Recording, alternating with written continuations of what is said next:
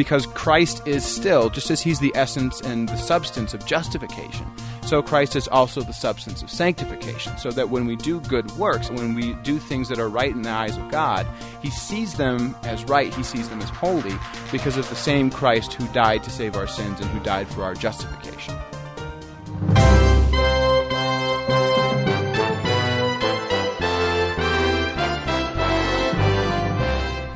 "500 years ago, Martin Luther would gather around the kitchen table with friends and theologians to talk about the Bible, theology, current events, and anything else. These discussions were called table talks. No matter what the question, the conversations always centered around Jesus and his promise of the forgiveness of sins. Table Talk Radio takes up the conversation, bringing the promise of the gospel to our lives." Stay tuned for Table Talk Radio. Well, you've done it. You've tuned in to another edition of Table Talk Radio with Evan Goeglein and Pastor Bryan Wolfmueller. How are you? Yeah, good, Evan. Thanks. Good. What are you doing anyway? You're walking around your office. You're doing show prep. Oh, you're supposed to have it done before we started. Don't worry, it's done. It's on the shelf still. Is this how you went through seminary? Don't tell anybody. Today on Table Talk Radio, another great show.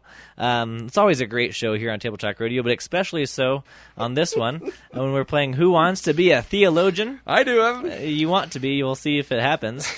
And then after that, we're playing Witch Ladder. These are my two most favorite games. You haven't said that for a while. I was starting to wonder. Yeah. And then after Witch Ladder, we're playing Church Father or... Another silly game that takes too much time to prepare for. So if you like this game, enjoy it today, because this, I'm sure, will be the last time that we play it. Unless I can get Evan to do the prep for it, and then that's a different story. I don't do any show prep, so everything I come with, I just make up on the spot. Well, let's get started then with Who Wants to Be a Theologian? I guess you come in as a seminarian, is that right? That's right. Go through the levels again. You start as a lowly... measly. Well, you start pretty high. You start as a seminarian. Lowly, measly, empty-handed. How do we describe a seminarian? As someone with empty hands and a guilty conscience. And that's what it is. So you start out as a seminarian, and then you have this monstrous jump. If you get the first question right, you make this monstrous jump to peasant.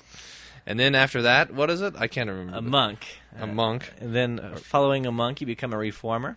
Yeah. And then if you complete the game, you get the last one right, you become excommunicated. Oh, yeah. That sounds good. Luther style. Yeah, Luther style. That's a good way to put it. Your lifelines are you can phone a pastor, phone a professor, or phone a district president. All right. So those are your options. All right. First question. Okay.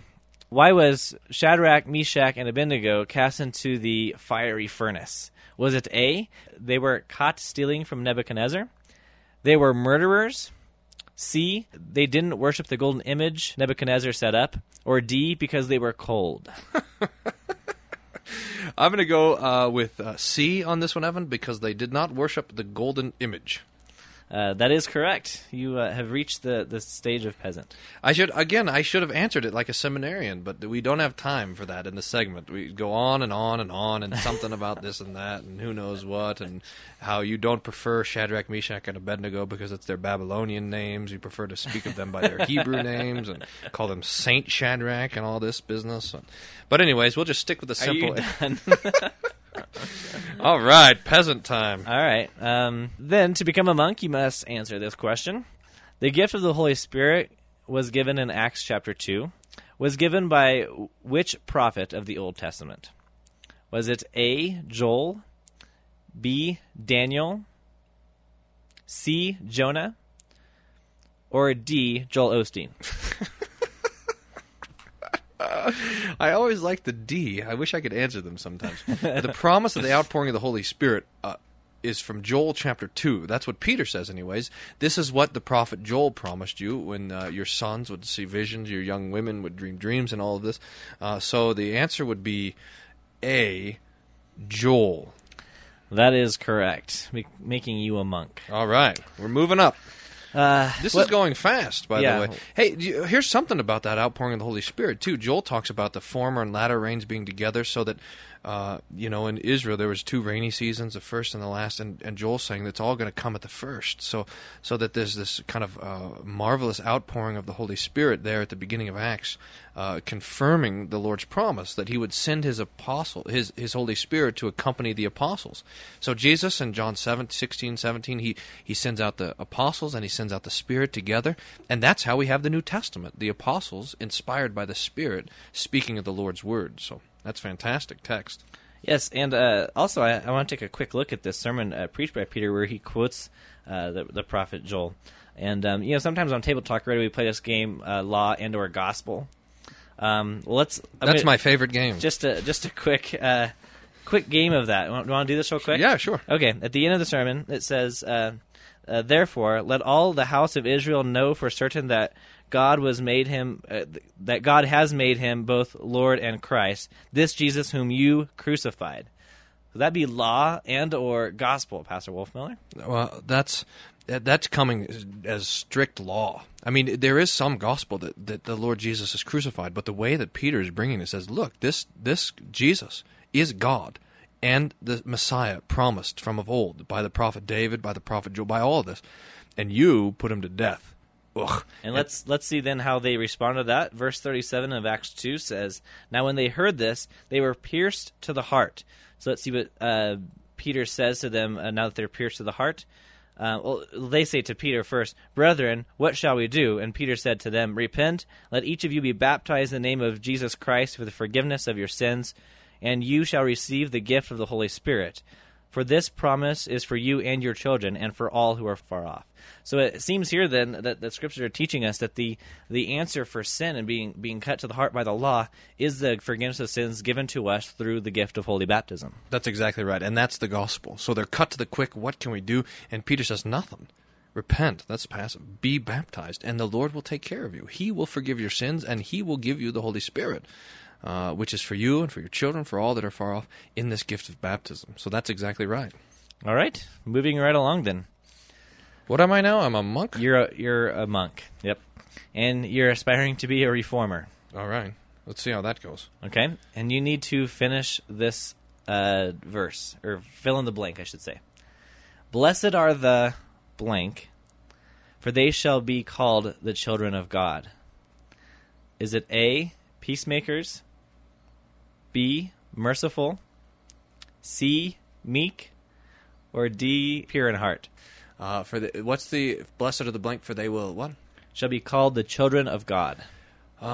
This is, of course, from the Beatitudes, where Jesus gives in the beginning of the Sermon on the Mount these blessings there. And I think this is called the children of God is the peacemakers. I think that's it.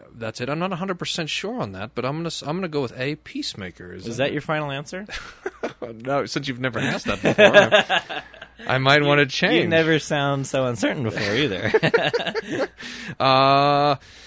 Blessed. What are the other options? Merciful. Okay. Meek. I know it's not the meek. Pure in heart. Pure in heart. Pure in heart. All right. I don't know. Merciful could be it also. But I think it's peacemaker. Are you trying to throw me off? I don't know, but you should just pick one. Peacemaker. Final answer. That is... dun, dun, dun. Correct. Oh, man. You were really sweating. Because you want to get to this last one. Yeah, I want to use the lifeline. I don't know what happens if I get one of these wrong. We can't stop the game. We don't have anyone to be another contestant. I know. This is to be excommunicated. The question is, what is the central theme of the Holy Scriptures? Is it A, you can be saved if you're good enough? B, the story of the magic mushroom, secret text of the ancient drug cult? I actually had someone tell me that that's what the Bible is about one time. Oh, okay. All right. Or is it C, we are justified through faith in the sacrificial death of the Messiah? That's a good question, Evan. That's a tough one. I think I'm gonna have to go to my lifeline. Okay. You can phone a pastor, phone a professor, or phone a district president. I think I'll phone my district president, Pastor Randy Golter. All right, go ahead and pick up the phone. Hello. Hello, Pastor Golter. Yes. This is Bryan Wolfmueller. I'm on the hot seat. I'm playing in the middle of the game, Who Wants to Be a Theologian? And I have one final question to be able to make it to the level of being having the honor of being excommunicated, as Luther did. You're always on the hot seat, aren't you? That's true. So I've called, and Evan is going to read the question here, and I need your help. Okay. All right. Are you ready? I am ready. Okay. What is the central theme of the Holy Scriptures? This is why he needed your help on this one. Is it A, you can be saved if you're good enough? B, the story of the magic mushroom, secret text of the ancient drug cult? Or C, that we are justified through faith in the sacrificial death of the Messiah? Oh, this is a tough one. That's what I said. Well, the first two are very similar, of course, of what we got to do. The third one is totally what God has done for us, and so I'd say C. I'll go with that. I'll agree with my district president and say yes, C is the right answer, that we are saved by faith in the sacrificial death of the Messiah as the theme of the entire Old Testament. In the whole, all of Holy Scripture. Yes, because the New Testament talks about it too a little bit. Okay, you're right. And the answer is yes, letter C, that we are justified through faith in the sacrificial death of the Messiah. This is sometimes, Evan, why it's good to have a good district president. He can help you with things like this. Well, that about does it then for this segment of Table Talk Radio. We're going to play, though, Which Ladder? Would President Golter like to join us for that game, Which Ladder, here on Table Talk Radio? Oh, most certainly. What do I have to do for it? Lots of works to earn your own righteousness. We'll explain it after the break. So. Yes, so we'll be right back. We're playing Which Ladder with President Golter of the Rocky Mountain District of the Missouri Synod, right back here on Table Talk Radio.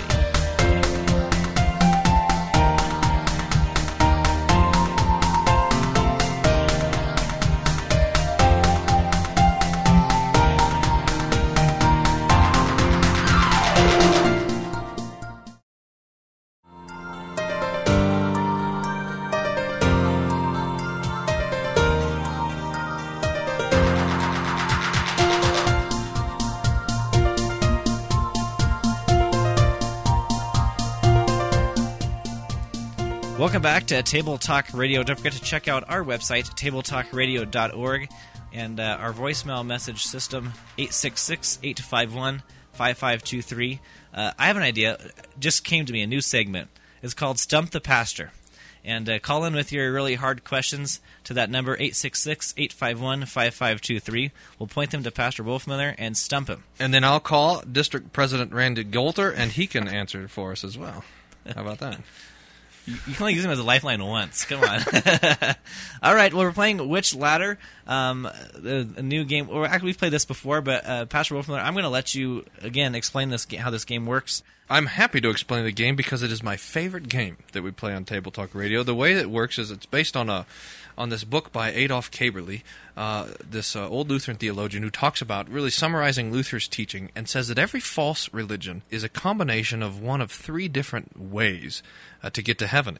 So this is how the game Three Ladders works. We listen to some sort of audio clip or read some sort of quotation. I think we have some audio today. Uh-huh. And we're going to say, which ladder are these teachers and preachers in the church telling us to climb? Are they telling us to climb the ladder of moralism, to be good enough, to sanctify our will? Are they telling us to climb the ladder of mysticism, the emotional ladder of feeling some sort of ecstatic connection with God? Or are they telling us to climb the ladder of rationalism, our own thought, being smart enough and understanding enough? We have joining us still on the phone District President Randall Golter, who's a president of the Rocky Mountain District. He's been district president for the past 5 years. Seems a lot longer. And he's going to help us out with this game. So, all right, well, here is the first clip. It's a clip from Hannity and Combs from Fox News. And coming up, Pastor Rick Warren is here to tell us all how we can make it to heaven and also what you can expect when you get there. Every day I get a choice. I can choose to go God's way, or I can choose to go my own way and Satan's way. If I walk out this door, or I walk at this door, I don't have anybody to blame but myself. It's my choice. And you think a lot of people will go that way? Oh, I'm certain they do, because the bottom line is I want what I want, what I want. People ask me, what's the greatest sin? Is it this or this? I'll tell you what the greatest sin is: wanting to be God. Pride. It's pride. I want my own way. And the basic, what it means to be a follower of Jesus Christ is to say, I give as much of myself as I understand to as much of Jesus Christ as I understand at that moment. And then you keep growing in it. All right, Pastor Wolfmueller, I'm going to let you announce the ladders again, and let President Golter take a crack at this first. Sure. So we want to, as we listen to this clip, we want to say, is Rick Warren, is he telling us, he's telling us how to get to heaven, and which ladder is he telling us to climb? The ladder of our will, moralism, the ladder of our emotions, mysticism, or the ladder of our mind, rationalism or speculation. So what do you think about that, Pastor Golter? Well, it wouldn't be mysticism, I don't believe, nor rationalism, but I would say it's moralism, because he believes that every person has the moral authority or the power of the will to make the right choice. This is very similar in one sense to Mormonism, which, you know, they have on their jewelry, CTR, choose the right. And so this is nothing but moralism. Yeah, that's right. Now, he says that we have a choice every day. I give as much as of myself as I can to as much of Jesus as I know, or something like that. Much of Jesus as I understand. What is wrong with that, Pastor Golter? Doesn't it remind you of Jesus' encounter with that rich man? But I've done all these things for my youth, but he hasn't done them perfectly. And no one can do it perfectly, of course, except one. And there's no one good except one. That's what Jesus said, and that's the goodness of God. I mean, he is good incarnate. And everything Jesus did, he did was good. So everybody else is bad and does bad things. Yeah, that's right. So no one is good, not one. That's how Paul gives it to us. So that any sort of illusion of our own goodness, or any sort of teaching or preaching that says that we would gain, it would be one thing if Rick Warren says, "Look, we should try to do good every day." That's one thing. But when he says that's the way that we get to heaven, really, that's subverting the gospel, because it's saying he didn't say anything about Jesus except for giving as much as we can. Just understanding who Jesus is. Yeah. So our own kind of palsied understanding of who Jesus is somehow enters into the equation because we're doing our goodness for him, but Jesus doesn't have anything to do with the way that we obtain salvation. So I think that's right. Moralism. It's our own will and our own choices. Mm-hmm. So that's good. It's good to know that. It's bad to have that teaching, because the scriptures don't teach us to be good enough, but rather that we are sinners in need of the goodness of the Lord Jesus Christ. So can you imagine about the people who actually think they're doing pretty darn good? They're victims. They can be victims of pride. Yes, look and see what I'm doing. And then the other people who are crushed or despairing, they think, well, I can never do this. Yeah, that's right. And I think what's most dangerous about the former that you mentioned is that there's no need for Jesus then. If you think that you're pulling it off, you think you're growing in that, as Rick Warren said, that we're growing in the knowledge of Jesus, so therefore we're giving to him as much as we can. Well, then there's no need for Jesus to redeem me for the sins that I commit day in and day out.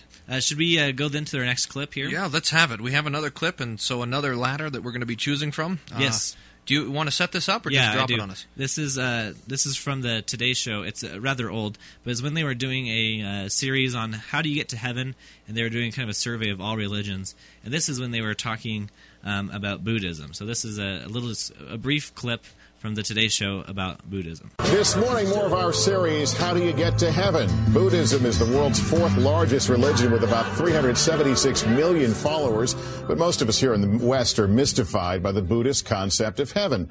NBC's Campbell Brown is in Hong Kong with more, and good morning again, Campbell.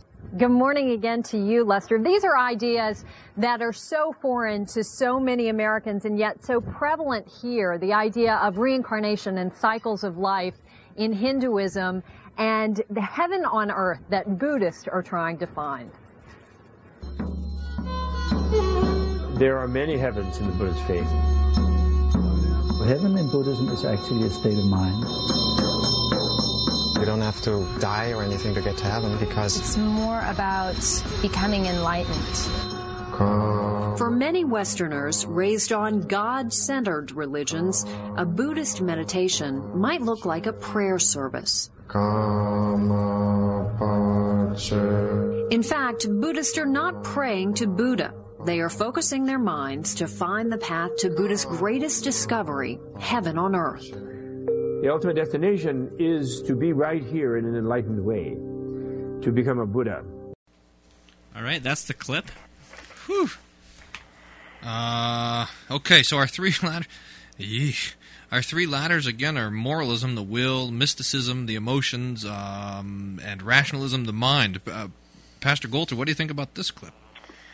Well, I'd take a stab at this and say emotions. It's very interesting. With this clip and the last clip. I mean, the real cause of this is that God has created each person, with a desire to be one with God, and so the first answer was to be one with God by trying to make yourself better, like God, and here you're trying to be like perhaps be God yourself, or become unified with God by your meditation, or illumination, or as you would say, Pastor Wolfmueller, I would think perhaps emotions too, and to get this feeling through meditation that you are one or channeling with the Spirit, and you feel God.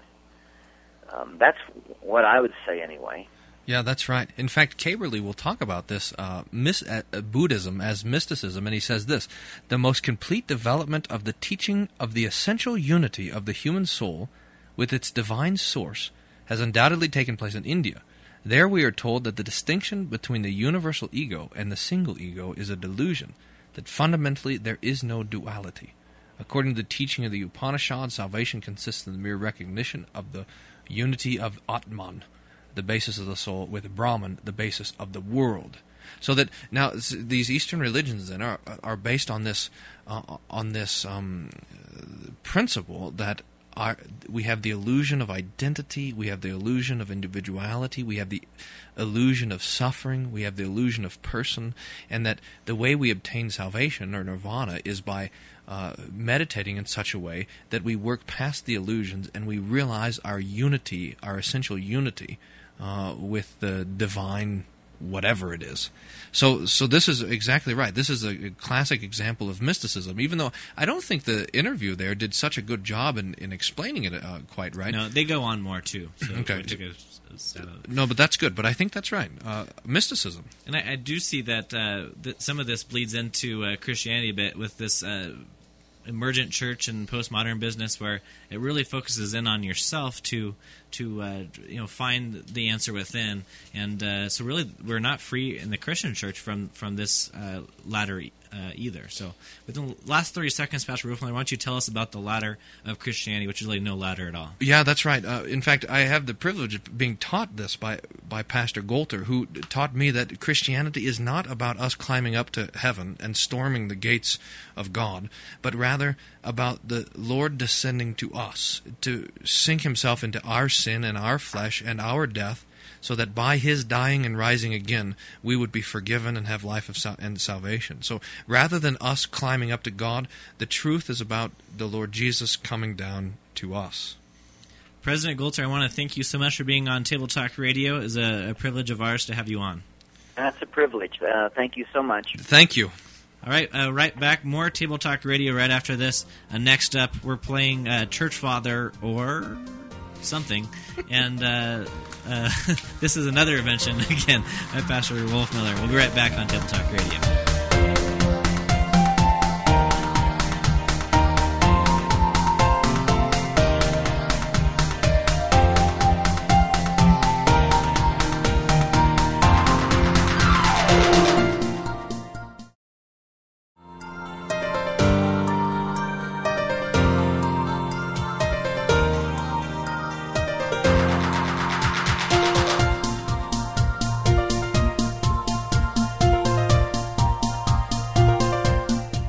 Welcome back to Table Talk Radio.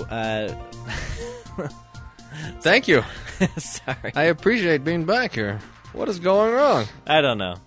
We're playing Church Father Orr. So how this works is you're going to give me the name of a church father. Is that right? Well, I don't know. You know, I normally like to say that every game on this show is my favorite game. A little shtick I have, you know. Oh, it's my favorite. This is not one of my favorite games. You know, one of the reasons a game can be my favorite is that it requires, you know, 3 or 4 seconds of show prep. This one is not, again, another one of those games. But look, we got some stuff here, so we're going to do it. Again, if you enjoy this show, make sure to enjoy this segment, because this, I'm sure, will be the only time you get it. Now, the game is Church Father Orr, and the way it works is this. I will give you 2 options. One of them will be a church father or a figure from church history. Another will be something different. And you have to guess which is the figure from church history and which is the other thing. So, and I think, again, there's 200 points on the line for guessing. Okay, we'll see if I can get points this time. I think you'll get a few out of this one. You got 50-50 chance anytime. So that's a lot better than last time. We're at 33% chance. So the way it works is like this. Okay, here's the first question. You ready? I'm ready. Church father or a cheese? And your choices are Munster and Munzer. Munster and Munzer. One is a church father. Munster and Munzer? Yeah. One is a church father and one is a cheese. You're going to give me a hint of what? No, that's all you get. 50-50 is good enough. Okay. Munter and Munzer, right? Am I saying Munster? Munster. And Munzer. And Munzer. Or Munzer, I guess. With the umlaut. Munzer. Okay. I'm gonna guess the latter is the church father. That's right, Evan. Very good. Thomas Müntzer, born around 1489, died around 1525, was the German religious enthusiast. Born at Stolzberg at Harz near the end of the 15th century, educated at Leipzig, graduated in theology, had different preaching appointments, and he is the beginning then of the Anabaptists. He was the first radical reformer. So he started all these revolts. He got the peasants up in a rile. He understood the Reformation to be the freeing of men's consciences rather than the freeing of the gospel from all the different authorities. So he was finally arrested and put to death. So that's a Munzer. Of course, radical reformation. The second generation of the radical reformers were the pacifists. That's where Menno Simons comes along and starts the Mennonites. Munster, on the other hand, is a cheese that comes from the Alsace region of France, dating back to approximately the 7th century. The cheese is made from unpasteurized cow's milk and matured in damp cellars for 5 weeks or even more. So in terms of show prep, how long did that much right there that we finished off in 3 minutes and 30 seconds? I'm glad it took at least that long. So, okay. All right, I got more. Look, I got to use all these or I'm going to feel really terrible. So here, the next one is this. Church father or kitchen knife manufacturer. Ready? Ready. Fürbringer or Furi Technics?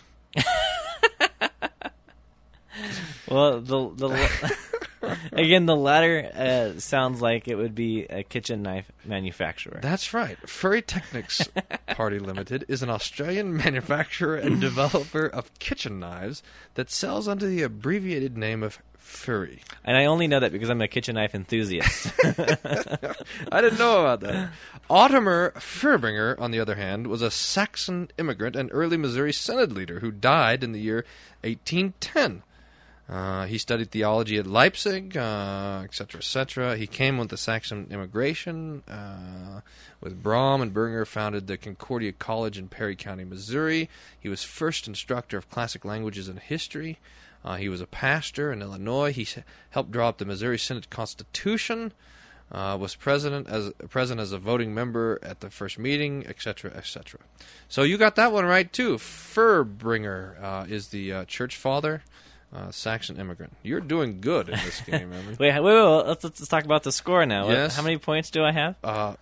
You got 2 right. That means you have 400 points. That's the best showing I've ever had on Table Talk Radio. I know. You're going to want to play this game again. I do. Yeesh. Now, how many more do you have here? 2. Okay. 2 more. You ready? I'm ready. Church father or unique genus of spider. Your choices are Erasmus and Erasianus. I don't know if that's saying it right. Erasianus. Yeah, Erasianus and Erasmus. I believe Erasmus was a church father. Well, yeah, if you understand, again, church father in the loose sense. He was a figure of church history.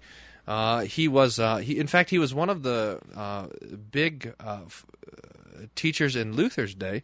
He, in fact, was one of Luther's opponents. When Luther wrote The Bondage of the Will, he was writing against Erasmus, who wrote The Freedom of the Christian Will. On the other hand, Erasianus is a genus of spider family, Saltonicidae, some sort of jumping spiders. All three of these species are known only from males. Some guy named Simon thought that they were close to Vicaria, judging from the shape of the male palp of this, etc., this thing I can't pronounce. It belongs to the same genus as Epius, which was split from Virginia in 1984.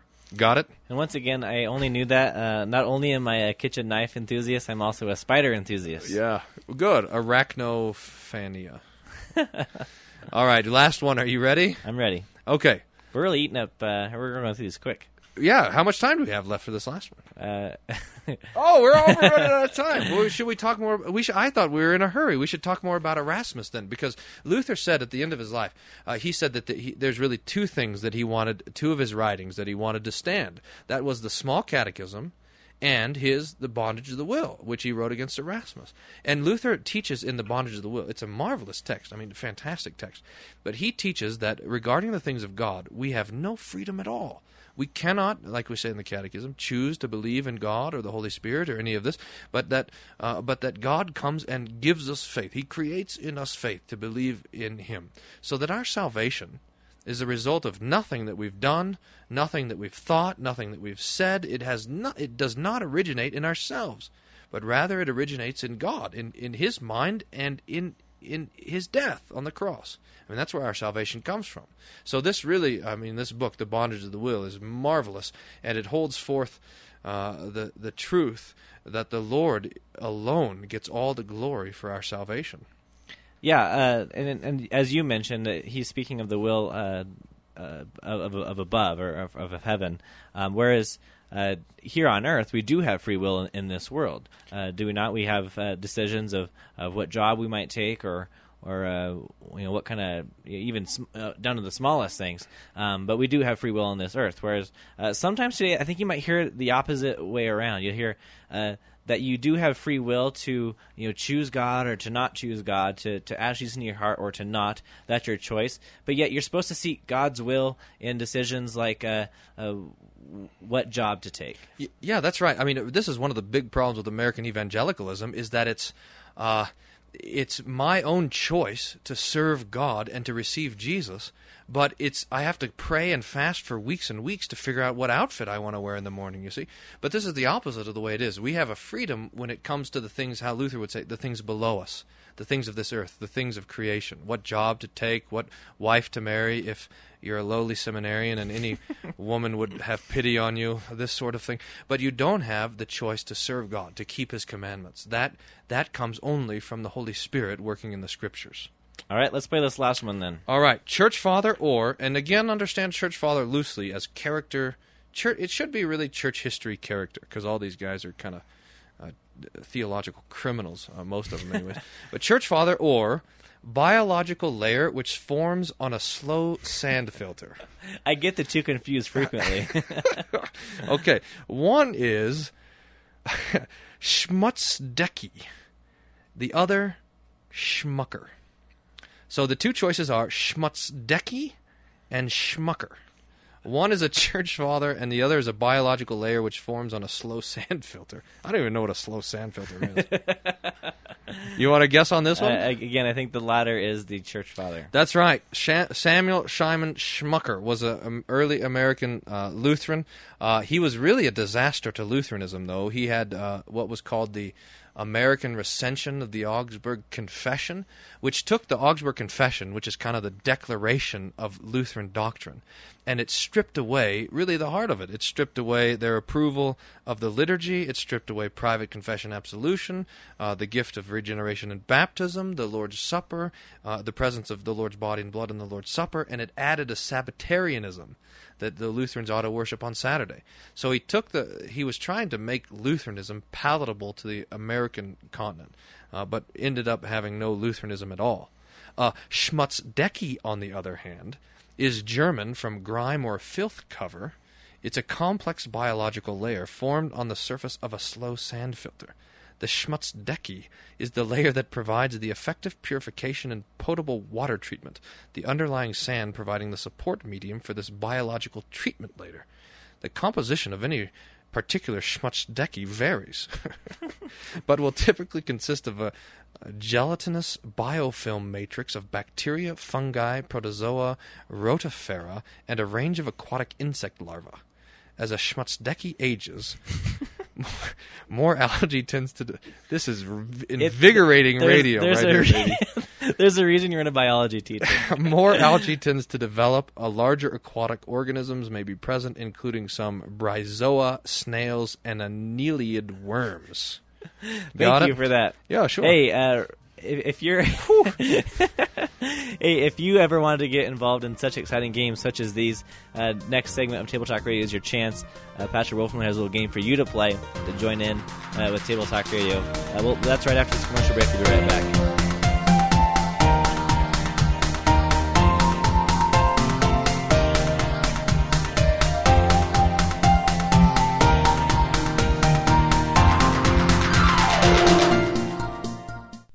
Table Talk Radio is listener-supported. If you would like to help with the financial needs of Table Talk Radio, just click the Donate button on our website, tabletalkradio.org, or mail us at P.O. Box 223, Yuma, Colorado, 80759.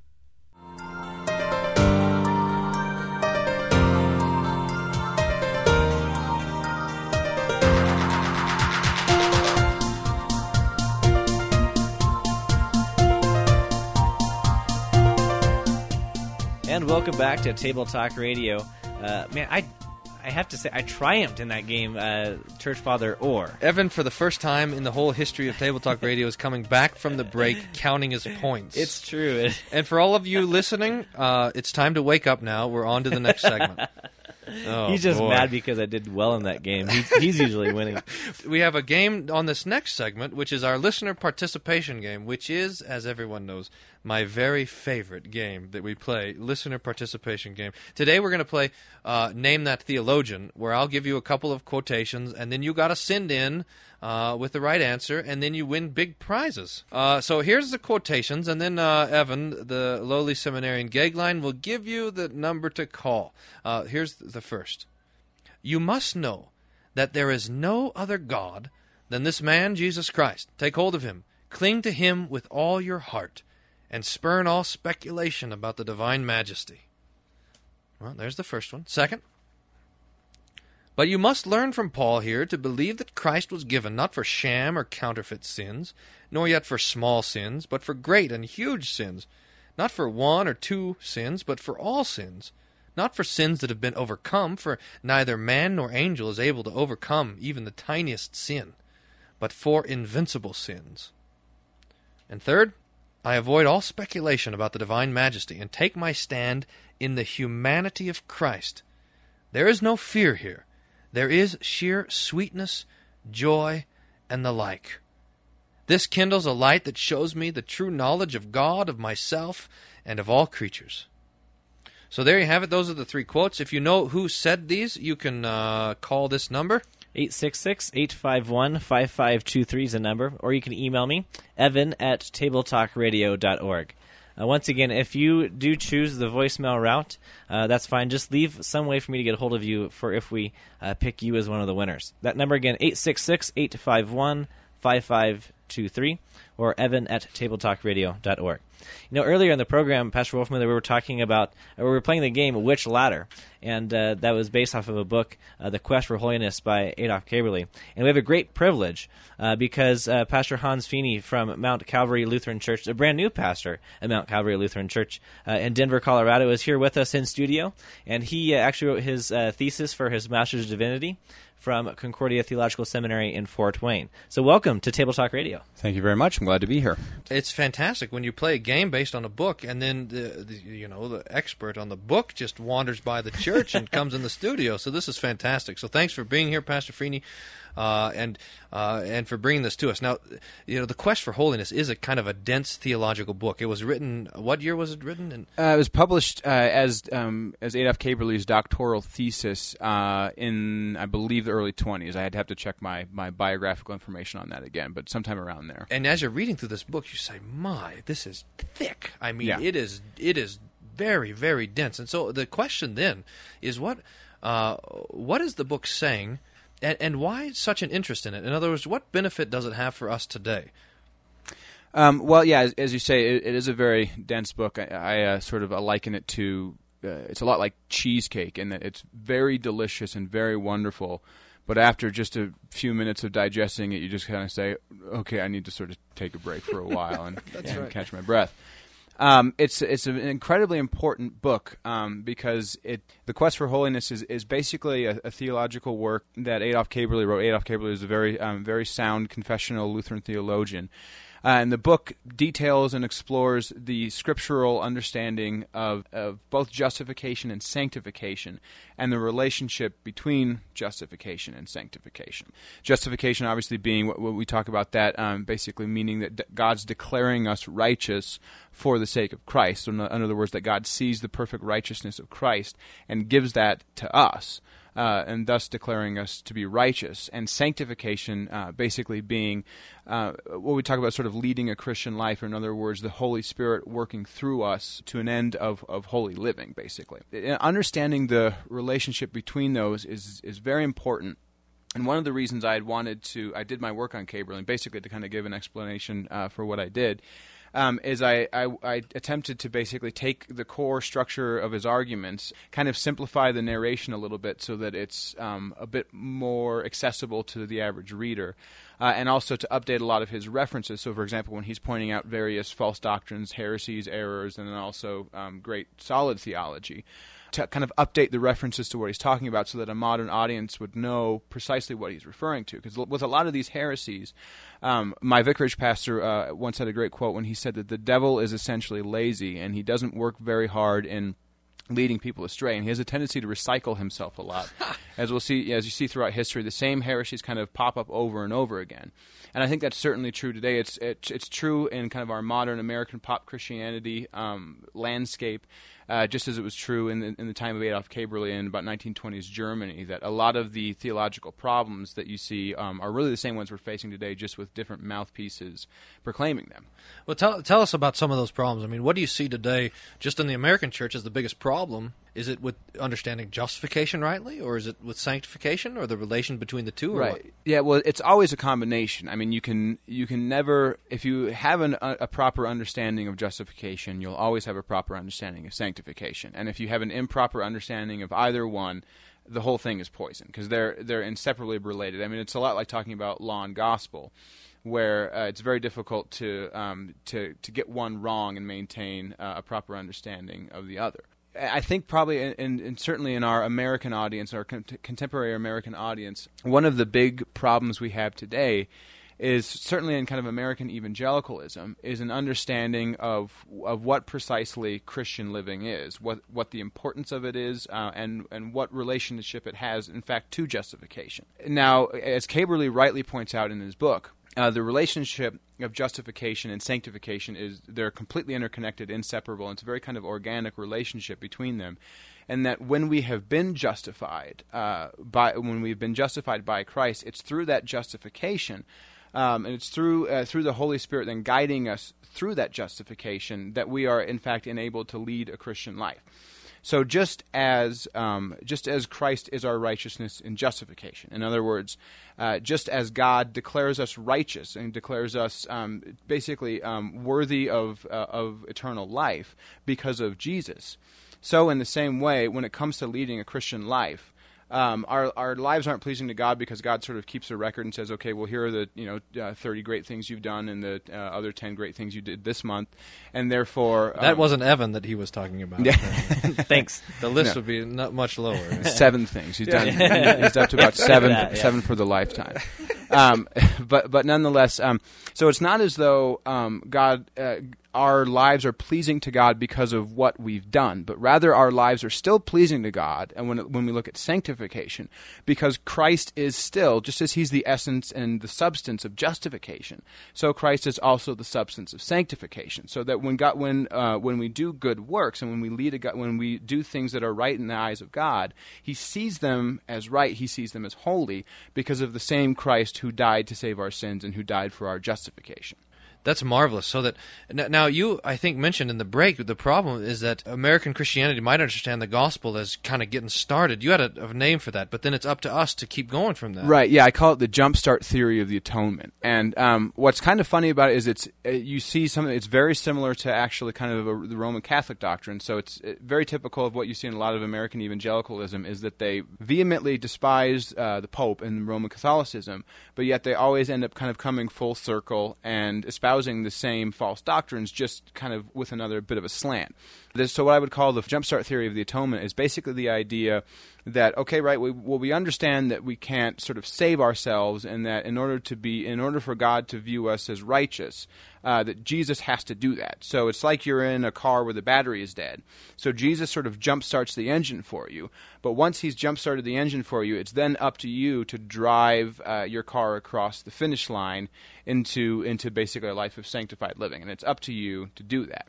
We play a little segment sometimes on the show called Bumper Sticker Theology, and that's one of these bumper stickers, Jesus is my co-pilot. Right. You've seen that, right? Exactly. But what you're saying is, look, no, Jesus, he not only is the battery, he is the ignition, he is the steering wheel, he is the he is the fuel, he is the gas, he is the car itself, he is the driver. I mean, you might be dead, but he throws your corpse in the trunk and drives you into heaven, that he's doing everything, both in our justification and in our sanctification. Right, exactly, yeah. And I think that's something that's very important for American audiences to understand, because so much of kind of the pop Christianity preaching is focused on, well, how can we lead a Christian life and how can we do the right things? And they're always encouraging people to look within themselves and to look to their own strengths and their own powers to lead that Christian life, as opposed to always trusting in the fact that it's Christ himself who is the substance of that, and that leading a Christian life, in fact, comes simply from faith in the gospel that Christ has achieved everything for you. I mean, I think basically, to summarize it as best I could in just a few seconds, what's important for us to understand is that God absolutely requires a holy life of Christians, but there is absolutely nothing that God requires of us that Christ himself has not already given to us in full. Thank you very much, Pastor Fiene, for being here and for giving this to us. I think it is marvelous that even though everything we do is stained with sin, absolutely everything we do and everything we are has been covered by the blood of Jesus and the forgiveness of his sins, and that's our only hope in life and in death. Yes, thank you for coming in, Pastor Fiene. Thank you also for listening to Table Talk Radio. You can catch us again same time, same place, and we'll see you there next time here on Table Talk Radio. You've been listening to Table Talk Radio. The views expressed on this show are that of the hosts and do not reflect the views or opinions of this station. We would like to answer your questions concerning theology, the scriptures, or anything else. Send your questions to questions@tabletalkradio.org or leave us a voicemail message, 866-851-5523. Be sure to check out our website, tabletalkradio.org. Thanks for listening, and tune in again next time to Table Talk Radio.